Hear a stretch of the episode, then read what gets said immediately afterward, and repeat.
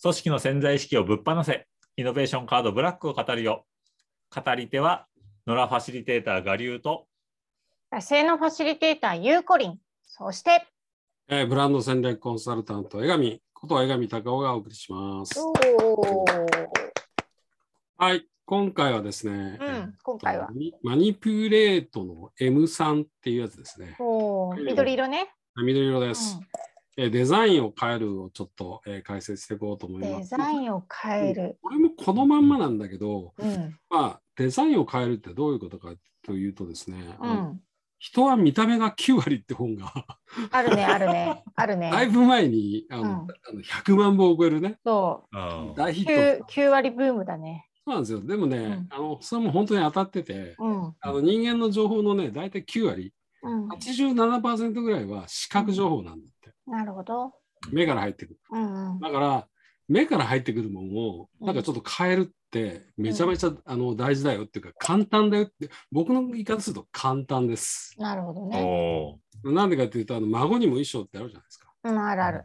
そうそうそうそう。あの、ちょっと外見着か着飾ると、それなりに見えますよっていう、あれなんだけど、うんあの、ぶっちゃけさ、ブランディングって、うん、あの、意識から変えようと思うとめちゃくちゃ大変なんだけど、これあの、うんわかるかもしれないけど、うんデザインから変えていくと、うん、こう、あの、みんなの意識の方が変わってくるんですね。うん、うん、だからね、デザインから変えるってね、方法として意外と簡単だったりする。意識を変えるの。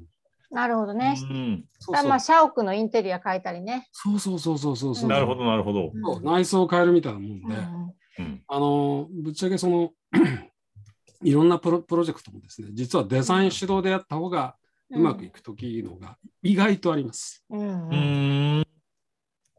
だから、あの、ブランドなんて本当抽象的なもんで、でも、一体これ何なのって言ってる時にうん。ロゴが変わる、それからうん。例えばなんだろうな、パンフが変わる、ホームページが変わる、うん、うん。まあ制服があったら制服が変わる、社屋が変わる、内装、今言ったね、内装が変わるってすると、あ、うち変わるんだなっていうふうに思うんだよね、単純に。うんうんうんうん。うん。そうすると、不思議なことに、えーこういう方向に行こうっていうふうなブランドの例えばコンセプトをきちっと定めて、まあ、それに沿ってデザインも変わっていくと、人の意識もそっちに流れていくんです。うんうんうんだから、すっごいあのデザインに着目するってのは重要なんでね、めっちゃめちゃ。うんうん。で、例えばですね、えーっと、プロダクトでもですね、デザイン主導でやった大ヒット製品ってあるじゃないですか。例えば、うん目の前だとこう iPhone があるし、はい。iPhone はあのね、それまでいわゆる携帯電話ってやつをもう完全に外形から何か全て変えてしまったじゃないですか。うんで例えば、もうパッと思いついたのが、あのダイソンの掃除機とか、うんうんおーゴミを見せちゃうっていうね。うんうんそうね。と扇風機、羽のない扇風機。あれね。ああ、確かに。うんああいうのって、やっぱりそのデザインから入ってるんだけど、基本的にデザインから入ってるっていうか、まあ、機能も含めてだけども、でもデザインからして、その体験を全全体を設計するような感じのアプローチでやってるんで、うん多分そういうことでうん大ヒット、あるいはもう、なんていうか、世界の流れを変えちゃうみたいになったんだとうん。うん思うんですよね。うん。えー彼日本で言うとね、うん。例えば、なんだろうな、最近ちょっと、あ、いいなっていうか、面白いなと思うのは、日本酒。うん。日本酒？日本酒のね、パッケージのデザインがね、すっごい変わってきた。おーおお。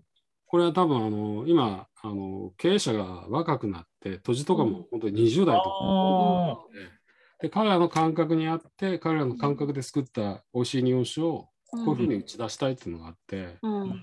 そこでやってるんだと思うけど、うん。あの、例えば2年ぐらい前に知り合ったね、日本酒のスタートアップがあったのね。うんうん。そう、すごいなと思ったのは、うん、社長と、えーもう一人幹部がいて、3人幹部がいるんだけど、一人は東京芸大で出たクリエイティブディレクター。